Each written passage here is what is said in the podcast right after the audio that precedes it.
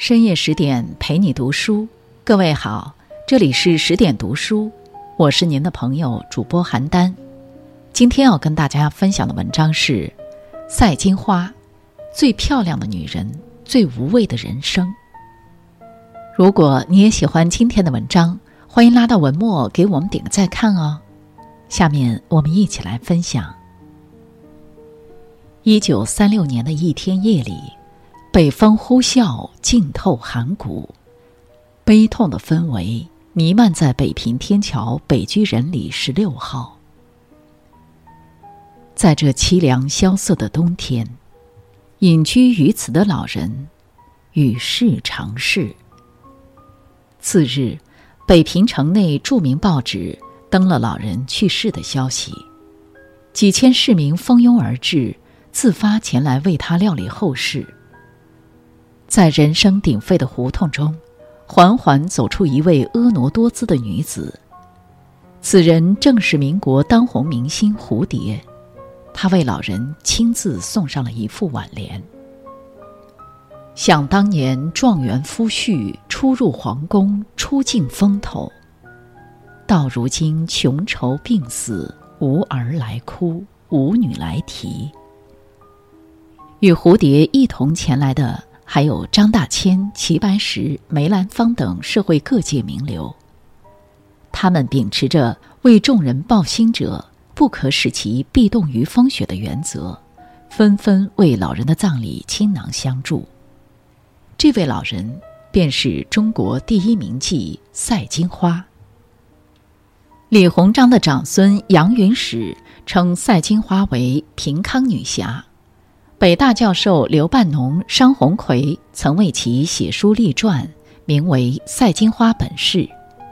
在赛金花传奇的一生中，她当过状元夫人，出使过欧洲，救过一城百姓。他用跌宕起伏、坎坷动荡的经历，诠释了一个道理：无畏的人生方能远行。无畏于偏见。赛金花出生在一个士绅的家庭，原名赵彩云。在小彩云刚出生不久，家道便中落了。更不幸的是，她十岁那年，父亲因病去世，只留下清贫穷困的妻女。为补贴家用，十四岁的彩云去了苏州城的画坊，做了清官。但当彩云第一次拿着做清官挣的钱回家时，却遭遇了家中长者的强烈反对。那一天，家中低沉的氛围竟让他喘不过气来。彩云的奶奶痛彻心扉地质问他：“为什么要去做清官，丢我们赵家的脸面？”小彩云紧绷着脸，沉默半天，没说出一句话来。随后，他把钱安静地放在桌子上，对奶奶说道：“家中贫困已久，我想着出去做个清官，可以补贴家用，让奶奶和母亲不用这么辛苦。”话音刚落，母亲便泣不成声地抱住了瘦弱的彩云，奶奶也长叹一口气，沉默不语。家徒四壁、捉襟见肘的贫困现状，让彩云比同龄人成熟得多。比起他人的眼光，他更在乎的是怎么活下去。彩云的坚持与懂事，让家人不再反对。自此之后，苏州城中人都知晓了仓桥滨河的画舫中多了一位娇娘子。她生得极美，脾气也温柔，成为文人口中的姑苏之娇。赛金花原以为自己的人生会如同这一艘画舫一样飘荡难安，但一个人的出现彻底改变了他的人生。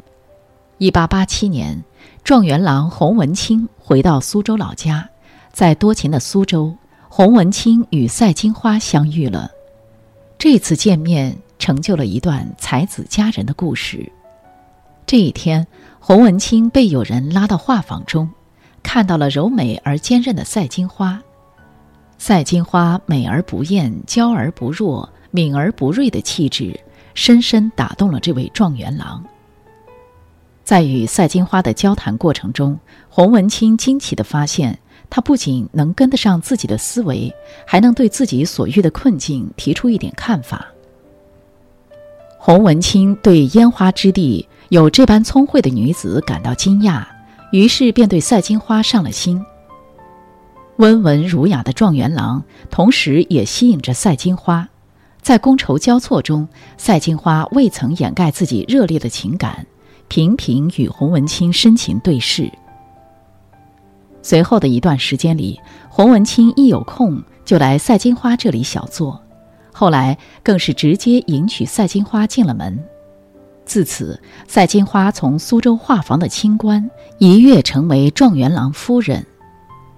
史铁生曾说过：“当命运给了他一百个理由哭泣，他却拿出一千个理由微笑。”虽为世人不齿的清官，但赛金花未曾惧怕过他人的偏见，在艰难的岁月中为自己和家人撑开了一条生路。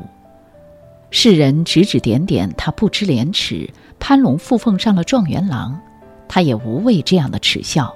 转身投向至死不渝的爱情中，无畏于世俗。《论语》有言：“知之者不如好之者。”对赛金花而言，他还算不上知书达理，但他无畏于世俗眼光，总能善于抓住提升自我的机会。一八八七年，洪文清被命为钦差大臣。需协同夫人一起出使俄、德、奥、荷四国。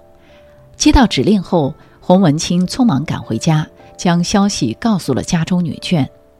洪夫人听后气愤说道：“我乃名门之后，大家闺秀，岂能抛头露脸，做这有伤风化之事？”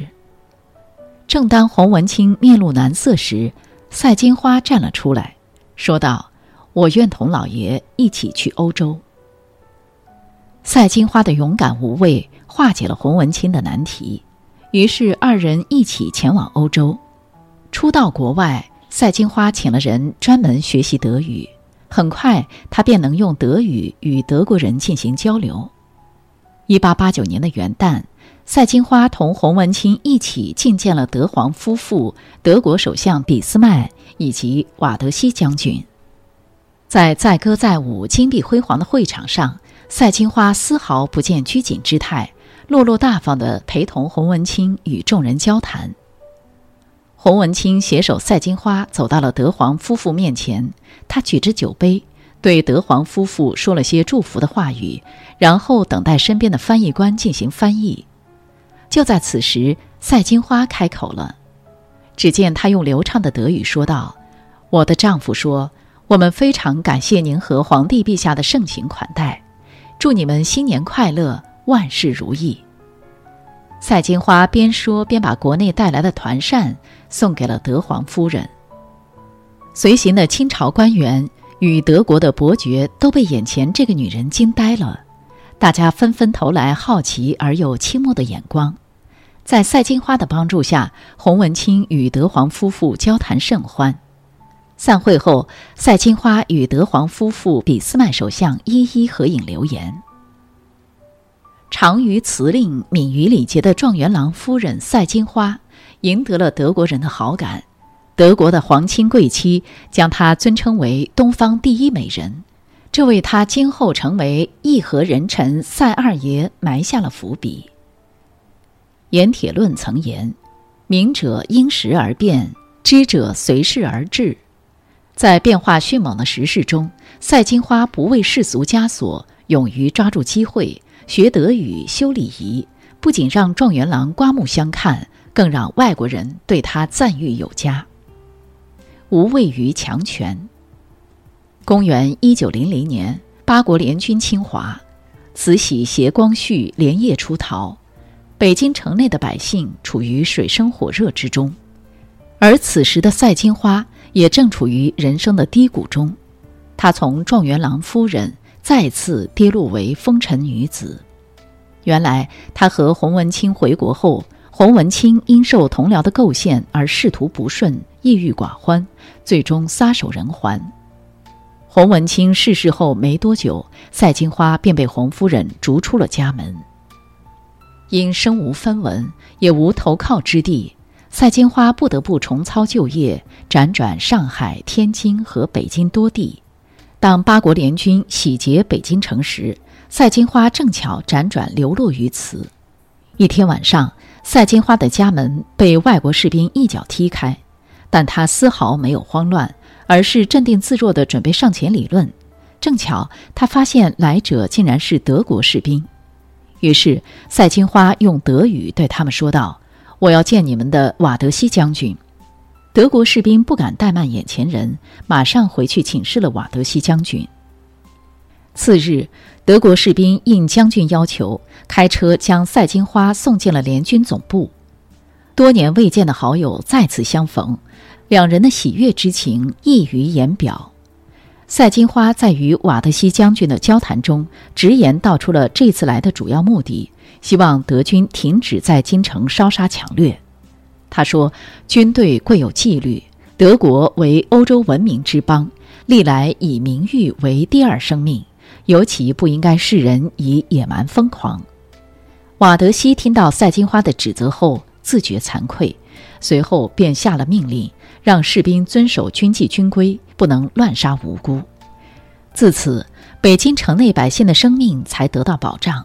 后来，百姓们知道是赛金花的进言拯救了自己，纷纷为他叫好，并尊称他为义和人臣赛二爷。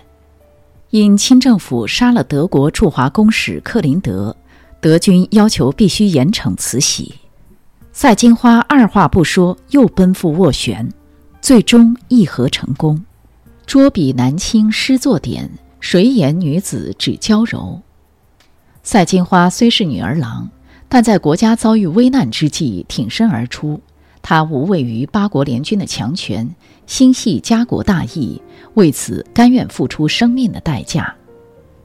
《道德经》有言：“无怯者无敌。”用这句话来概括赛金花的一生，再合适不过了。她身为风尘女，却由重真情，无畏偏见，不惜为爱远走他国。她虽为女娇娥，却知晓大义，无畏劲敌，只愿为民奔走斡旋。她的无畏，让她无愧天地，无愧国民；她的无畏，让她的英名永存于世。人生之路道阻且长，面对人生的艰苦与不幸时，我们要像赛金花一样。以无畏之勇气迎难而上。这篇文章我们就阅读到这里，更多美文请继续关注十点读书，也欢迎把我们推荐给您的朋友和家人，一起在阅读里成为更好的自己。我是邯郸，我在中国重庆，祝您晚安。